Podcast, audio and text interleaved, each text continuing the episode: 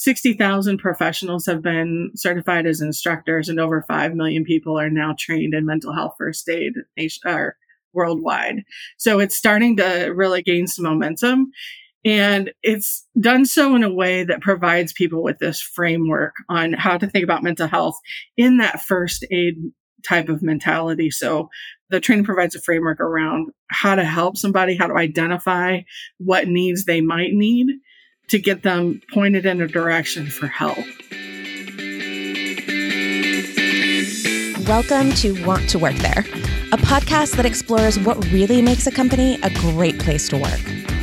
I'm your host, Jill Felska, and together we'll explore not only what goes into building a great company culture, but also exactly how to implement those best practices within your own workplace.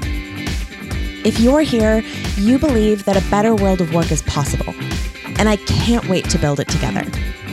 Let's go.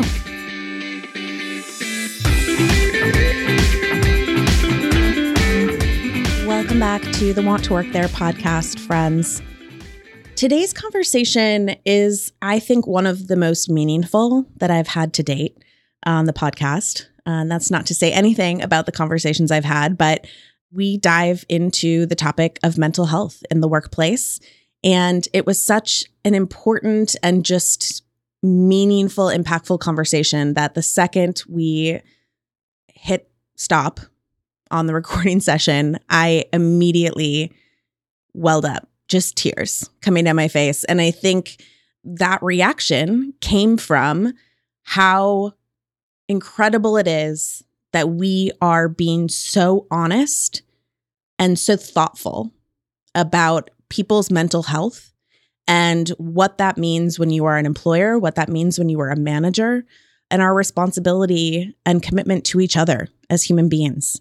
So I am eternally grateful that my guest, Jamy Conrad, came on to have this really important discussion with me.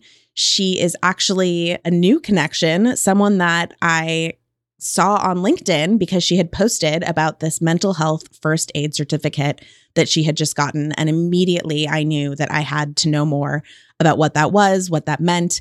And so we had an incredible conversation and it doesn't surprise me. She is a very thoughtful human. When she sent over her bio, the very last line just resonated with my soul.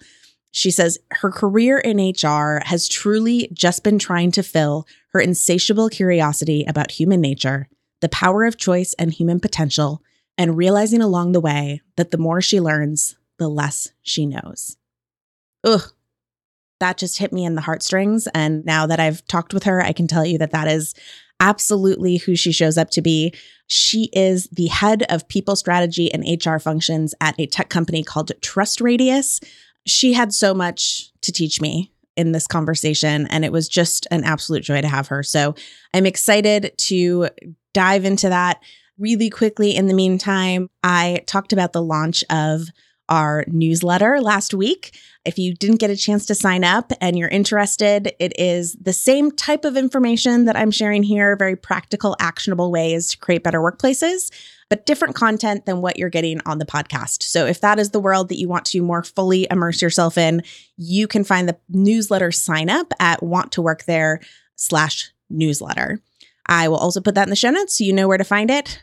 But without further ado, let's get into my conversation with Jamy and just how important it is for mental health awareness and training to be a focus for you in your organization.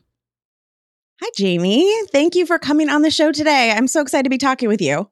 Hey, Jill. Thanks for having me today. Absolutely. I reached out because I saw a post that you put up on LinkedIn, and I just knew that it was a conversation worth having on the podcast. But before I dive into all of that, I'd love to talk a little bit about what drew you to your career in HR. Why HR? Gosh, that's an age old question, right? Why in the world would anyone want to work in HR?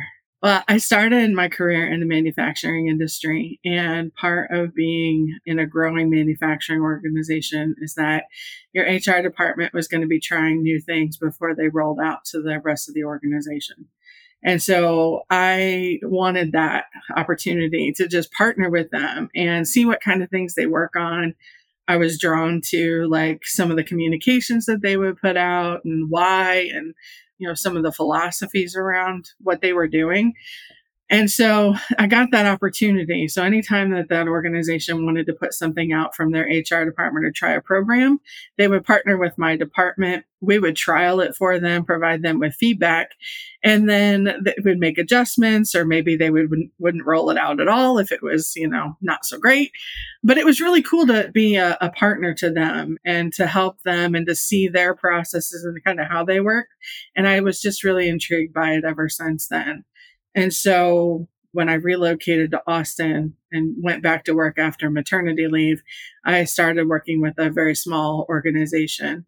You know, at the beginning, everybody does everything, just whatever needs done gets done because it's so small. And as they grew, I found myself drawn to that HR and people side. And so when they decided to finally put in place a direct HR professional I said, Hey, can I just have a shot at it before you hire somebody from outside? They graciously gave me the opportunity and I've been in it ever since. So loving every minute of it. Ugh, I love that. And I, I've asked this question to a lot of people over the years. And I've yet to find someone that said, I went to school for HR and then I ended up in people ops. it's always this winding path of yeah. how we land where we land. But your story actually made me think I have been in the startup space for most of my career, and you're just sort of understanding of piloting things. I had a moment where I was like, oh man, startups, we move so fast. Mm-hmm. I know we didn't pilot things very often. It was sort of like, okay, we're doing this thing, everybody's doing it. Do you still pilot things? In- try to. Try to it's such a good practice. Yeah. Depending on what I'm trying to launch, you know, and what type of feedback I'm looking for, I may have more in depth conversations with one of our executives or their team before I will roll something out to the organization. I think it's good practice. Plus, it builds really good relationships in the amongst the executive members. So, I think it's good practice, and, and I try to still do that to this day. No, it's so smart and it helps with buy-in because yeah. when it's not just coming from you and the people team, it's makes a huge difference. Absolutely. So, good food for thought. So, I'd also love to hear what is the best part of your job and what's the hardest part of your job? well, the best part of my job, I think, is getting to hear people's ambitions, like where they're at and where they're trying to go and then helping them realize that it doesn't have to be a dream for someday, that they can actually put things in place right now to help start building towards what that end goal for them looks like. As just part of my personality, whenever I've been asked, what do you want to be when you grow up? It's always been, I want to be CEO. And I don't know if I ever will be CEO. I don't know if I'll ever get there or if I even want it at this stage of my career, right? Because I really enjoy HR but that's always like my personality. I'm going to shoot for the moon and see how close I can get. And so I think that's part of what I love about being in HR is that I get to help people in that same mentality, right? What's your shoot for the moon? And then what can we start to put in place now that's going to help you get there someday or help you realize that that is not what I want to do after all. And here's what I want to do instead. Hardest part or or least favorite is probably just the complexity around the state guidance and the laws and the compliance. I very much appreciate compliance and structure from a process standpoint, but the laws that we're putting in place here in the United States is challenging and it really bogs down the people ops function and and kind of keeps them confined and focused on things that aren't necessarily helping the organization thrive and helping employees thrive.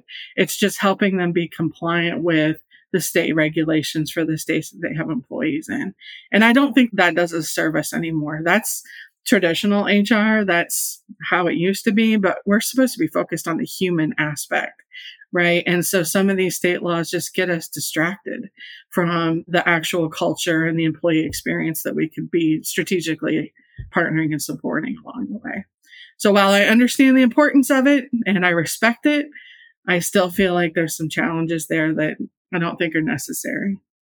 Oh, it's taking everything within me to not go down this rabbit hole because I, I don't think I've ever heard someone say that some of these are not necessary. Yeah. So when I think of compliance, which is the part that is my least favorite too, and I think that tends to be the least favorite part for a lot of people who are very people centric. Mm-hmm. I've never heard someone actually say that some of it's really probably not necessary anymore. So, all right, that may have to be a future podcast conversation because I want to dig at that more. But today we are here to talk about mental health and mental health in the workplace and what leaders' roles, especially in people ops, what those roles are looking like in today's workforce and how we're sort of relating to people and employees around this topic. And so I saw on LinkedIn, like I said, that you had taken this mental health first aid certification.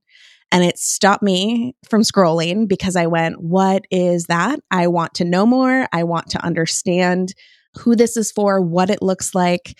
So that is why I reached out. And I would love for you to tell us, as someone who's taken this certification course now, what is the certification? So it is a first aid type certification. The mental health first aid group, they first started in Australia back in 2001, founded by Betty Kitchener and Anthony Jorm. They came together to form a nonprofit health promotion charity that was focused on research and then the training of various aspects around mental health from a first aid perspective. There's global presence in 24 different countries. 60,000 professionals have been certified as instructors and over 5 million people are now trained in mental health first aid or worldwide. So it's starting to really gain some momentum and it's done so in a way that provides people with this framework on how to think about mental health in that first aid type of mentality. So think of somebody that you know is in crisis or you can tell there's something wrong, right? And you're not exactly sure what it is, but you're trying to figure it out. You want to help.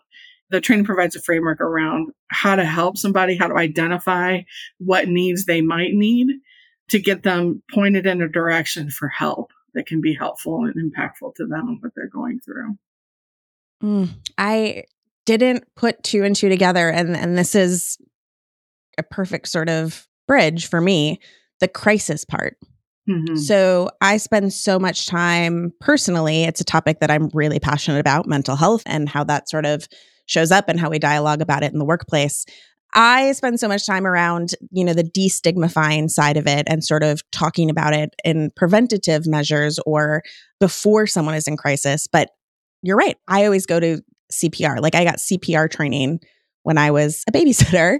And you're right. It's crisis. It's when a crisis situation emerges. What tools do you have in your toolbox to be able to support someone? Correct. Yeah. And this is along the same lines. It doesn't have to be crisis, but I find that just when I went through the training, it came across as especially helpful in a crisis situation. When I bring it back to how I see it, I've had some experiences in HR, and I'm sure other people leaders have too, where you're just not exactly sure what is going on. And especially in a remote environment, you know, so many organizations went remote over the pandemic. Some of them still are. How do you assess when you can't feel the person next to you, when you can't give them a hug, when you can't really interact and you're looking on a Zoom call? What are some of those things that you can have in your toolbox that help you dissect what is happening on the other end of this video call? How is this person? What is their mental state? Are they going to be able to get off of this call and process? Or is there going to be something else that happens and it could be an issue, right? And so the mental health first aid certification is meant for that crisis, but it doesn't have to be that far involved either, right? I think I've learned a good framework that I can put in place, even when we're talking about, you know, performance issues is there something underlying in this that I could help to rule out? Okay, there's not something, or, you know, maybe there is something and we need to take this conversation in a different direction. So it just kind of builds the confidence. So it's kind of like knowing CPR. If you're ready for the situation and you're trained in a situation, you feel more confident and comfortable when you're in the situation to navigate it appropriately. This is no different. I mean, I think so many coworkers. So I think about this for people ops and leadership team members, but also managers. Like exactly what you said. We are more and more in a remote first environment. How we relate to people is different, and the way that we communicate is different. What were some of the things that you took away from this in terms of being able to complete the training and and come out on the other side? Yeah, I think the best part about the training is just some interventions that are learned, but the framework specifically. So they call it the ALGEE. It's A L G E E, where it helps you to assess for risk of suicide or harm. So thinking about it being in that crisis moment, how to listen non judgmentally, how to give reassurance and information, how to encourage people to seek appropriate professional help, and then how to encourage self help and other support strategies that individual might need. And it's all very individualized how you apply that framework, right? Based off of what you're experiencing from the other person, whether it's suicidal thoughts, panic attacks, depression where they don't want to get out of bed in the morning, possible self injury, right? Every situation is going to be a little bit different, but that framework helps you to assess just how much of a crisis situation is it and then where to go from there. And what are some of the signs that you were taught to look for? So I totally hear you. Individual, absolutely, shows up different ways for different people. Were there some underlying signs that you now sort of look for if you're having conversations? So I definitely look for how engaged do they feel, even in a remote environment, right? Are they able to process what I'm saying? Or does it look like there's something that's preventing them from processing what I'm saying? I unfortunately had a situation a couple of years ago with an employee where we just couldn't figure out why we couldn't get them to communicate. They would get on a Zoom call, but they wouldn't be able to actually speak during the Zoom call and what was going on. You know, I wish I would have had the first aid certification then, right? So I could better assess where they were at and what they were going through. So how are they able to engage you, if at all? And then what does that look like? repeating back things that they've said so they can hear it, that also can help. I also, just like if we were in an office, do they look like they're put together? Right. And I don't mean makeup's perfect, hair's perfect. I just mean, do they look like they rolled out of bed? And is there a reason for that? Right. Maybe they're not feeling well. Is this the first time that that's happened? Is this the second, the third, the 24th time? right? And so where in that process are they and how often is that showing up? Is it showing up on client calls and some of those types of things? So, you know, it does. It breaks down different mental health disorders and then kind of talks about what they are and what to look for as part of the training. Which is such a huge, powerful tool to have yeah. as anyone who's interacting with team members. Being a great manager is hard like really hard. I used to preach that it was every company's duty to provide management training for their entire team. But then I became a director of people and culture for a SaaS startup and realized just what kind of barriers were in the way. Design the training in house? Could never find the time. Hire a third party to come and teach it?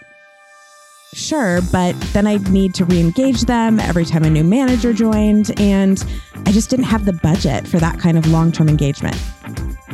In my head, I envisioned this startup version of management training a self led, reusable program that consisted of audio lessons, thoughtful exercises, helpful templates, and an internal facilitation plan for cohort style learning.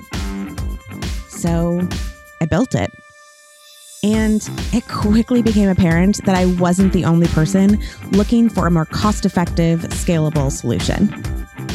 If you also fall into that camp and want to learn more, you can visit wanttoworkthere.com backslash management training. That's wanttoworkthere.com backslash management training. All right, let's get back to the show.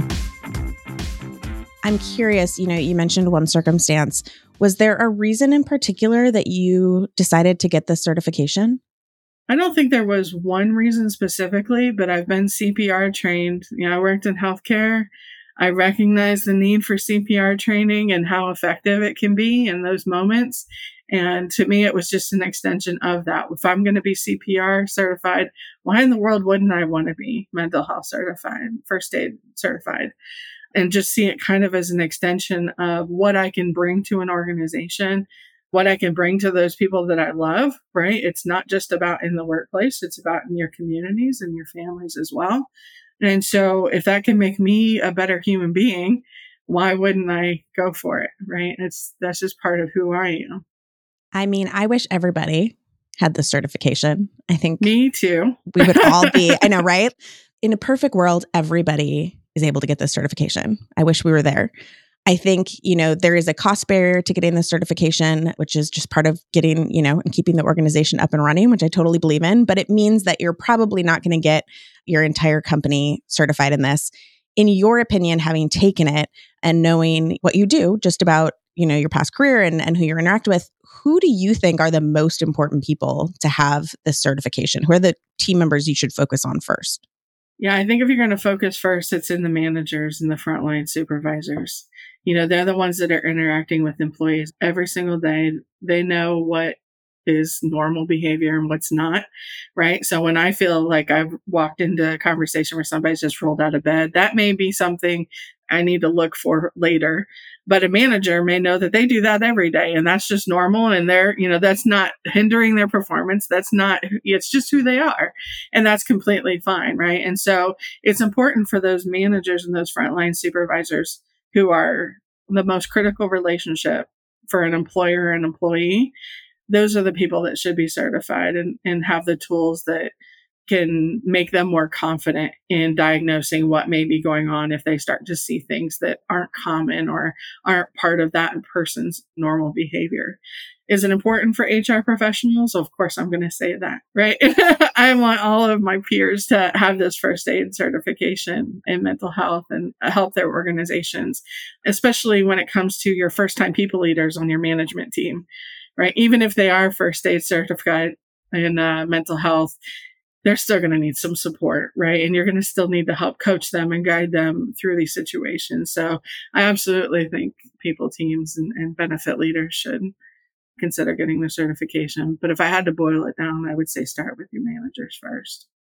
I call management the hardest unacknowledged job in a company. I mean, mm-hmm. we often talk about how hard it is to be a CEO or on a leadership team we talk about how hard people ops is, which it is. There's no mm-hmm. denying any of those mm-hmm. things. But managers, especially in, you know, I think the last decade and, and definitely through the pandemic, I mean, their role has become so important in the sense that we're no longer in, you know, a command and control. I tell you what to do, you do the thing. We are very much more now in a relational, in a coaching based management style, at least more and more companies are adopting that. And what that creates is real relationship. And so these managers have this direct line to people every single day. These people, they may spend more time with their manager than they do with their family, unfortunately, Absolutely. in a lot of cases.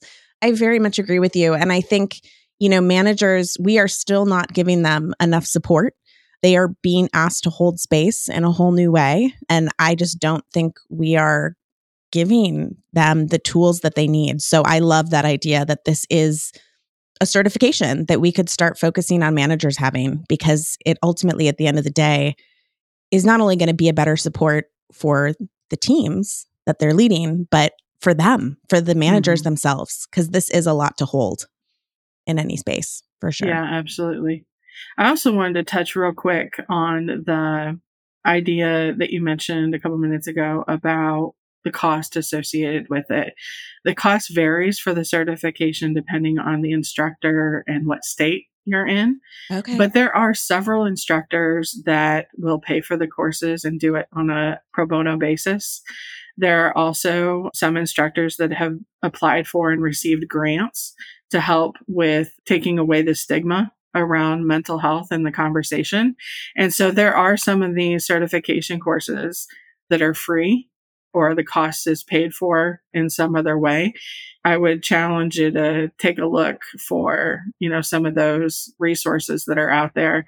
And the mental health first aid National Council for Mental Wellbeing on their website. They have those courses. So if you look for certification training in your area, look for the funding source. Some of those funding sources are going to be listed as not applicable, which means you have to pay for it. And then some of them are going to be listed with a specific funding source. And if you click on those for registration, there's quite a few that end up being zero dollars. I have goosebumps. Yes, so excited really about awesome. this information. Thank you. Because in the preliminary research that I did, I didn't make that connection.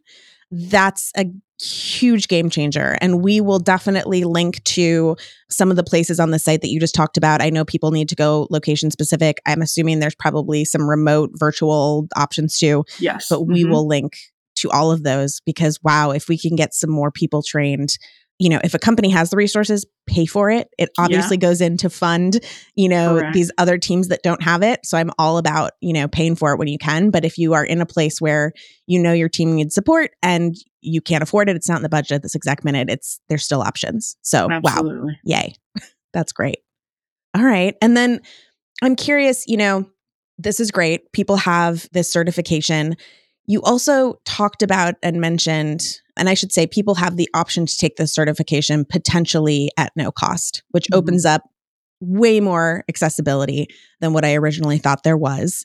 You also mentioned that when you were in the training, it sounded like there were some resources that you learned to sort of point people to if they were in mental health crisis. Are there any of those that you'd be willing to share? Just where you would point people who are actually experiencing any sort of mental health needs?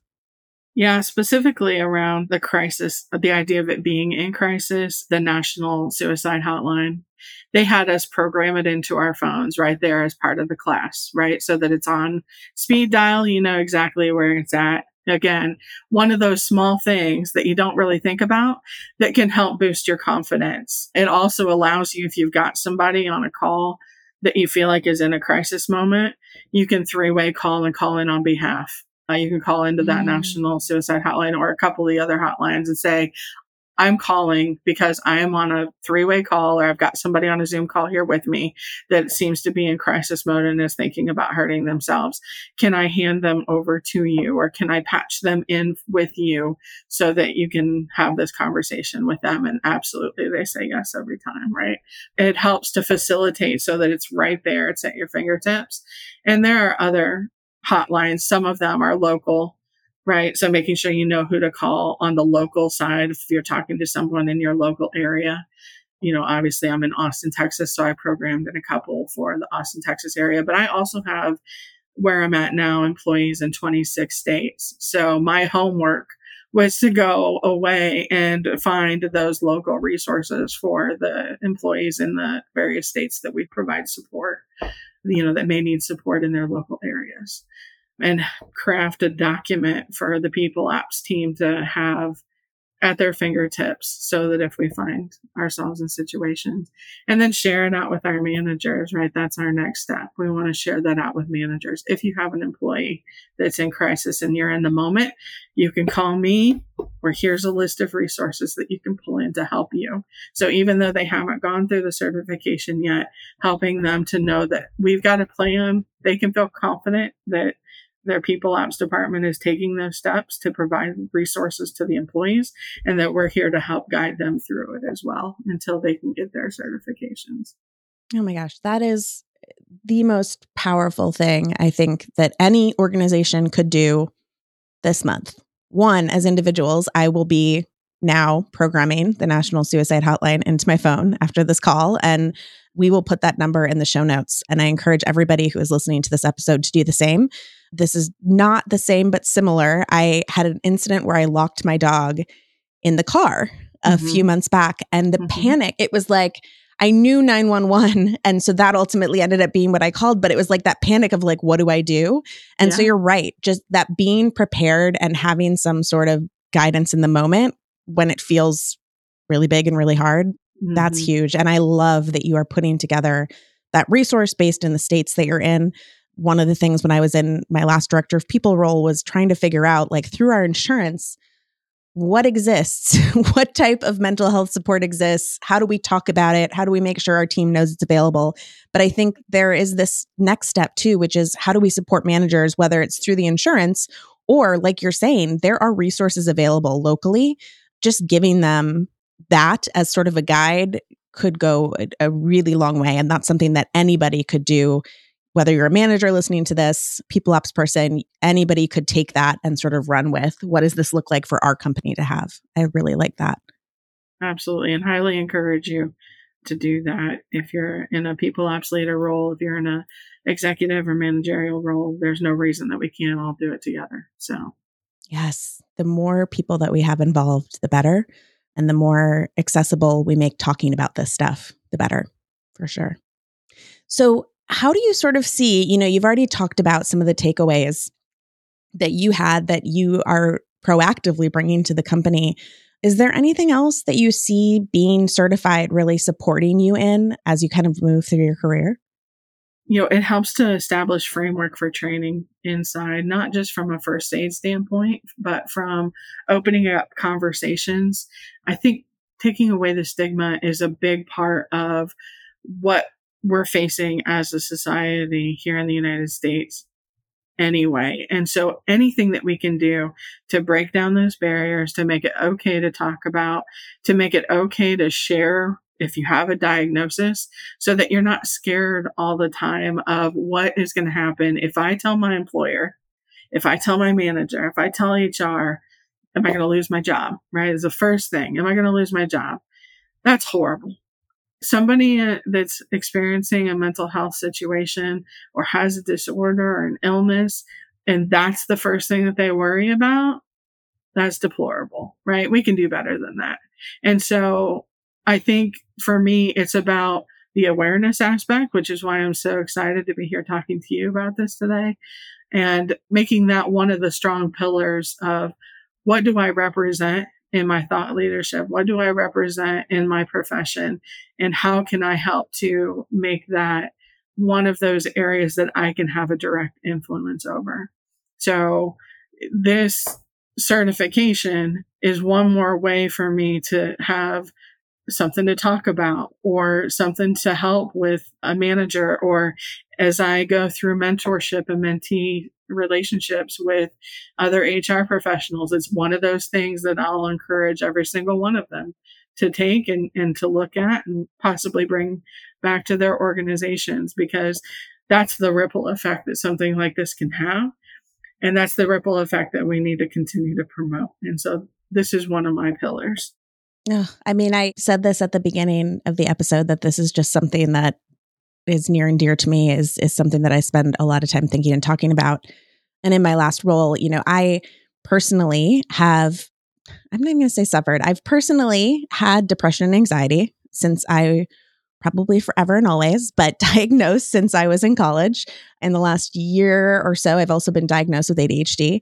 And when I was in my last role, I think one of the biggest gifts, I've said this often, that my parents ever gave me, truly, is that they made it not only okay to talk about mental health, but that they shared their own journey with me with mental health. They made it okay for me to see a therapist. They made it okay for me to explore medication. That was such a gift. And I've seen it play out differently with many friends who that wasn't the home that they grew up in. And so the last role that I was in when it was full company and I had a pretty I felt like I had this stage because I would do most of the all hands conversations every week.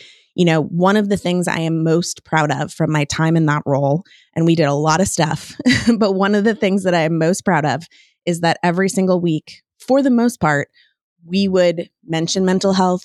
We would talk about what resources were available. We would tell people that they should check in on their own mental health, check in on the mental health. And granted, this was during the pandemic, but also it was something that from the very first day I wanted to have some safety around that topic in the organization. And I can tell you that without a doubt, me making that a topic allowed more people than I think would have come to me and come to other leaders in the company to disclose and share when they needed some additional support or something was going wrong. And it still is. I mean, the proudest thing that I have, and I think people underestimate how impactful it can be to talk about it on a regular basis and not just like, hey, we made this resource and we shared it in all hands once and like, you know, we're very pro mental health and do that if you haven't done that yet. Mm-hmm. but there, I think there's something to be said. I literally would end every all hands meeting with like, make sure and take care of your mental health this weekend and go hug a tree, go get out in nature. We were a tech company, so we were all at mm-hmm. our computers most of the time. But I think there is, like you said, such an importance in destigmatizing and talking about it. And I hope that everybody takes these next steps that you've already talked about in this episode and does these very concrete things and if nothing else, that they follow your lead in talking more about this on a regular basis. People need to hear it again and again to really believe that it is safe. It can't just be a message that goes out once a year or, or, twice a year. So sorry, I'm off my soapbox now, but I just feel very, very passionate about this topic. So. Yes, thank you for sharing that. It takes a lot of courage to come out and talk about diagnoses and so I really appreciate you you having the courage to to say that that that helps others to be able to do the same thing.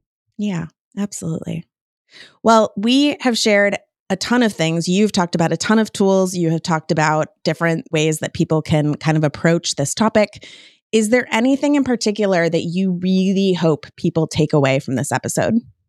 I think that the most important part is the breaking down the stigmas, right? It's great to go get the certification. It's great to have that in your toolbox. It's great to take that to your organization. But if you don't talk about it and make it part of your regular conversations, it's not going to be as impactful as it could be. So I think that's the most important part. My father was diagnosed with schizophrenia, paranoid schizophrenia, and the impact that that's had on our relationship over the years is phenomenal. And so I too have a very close, passionate viewpoint on mental health and the impact that just having the conversations can have to provide those psychological safe environments and to know where you can get resources and how you can get resources and not be afraid of having the conversation. So if there's anything that any one listener can do, it's be okay talking about it as you walk away from this podcast.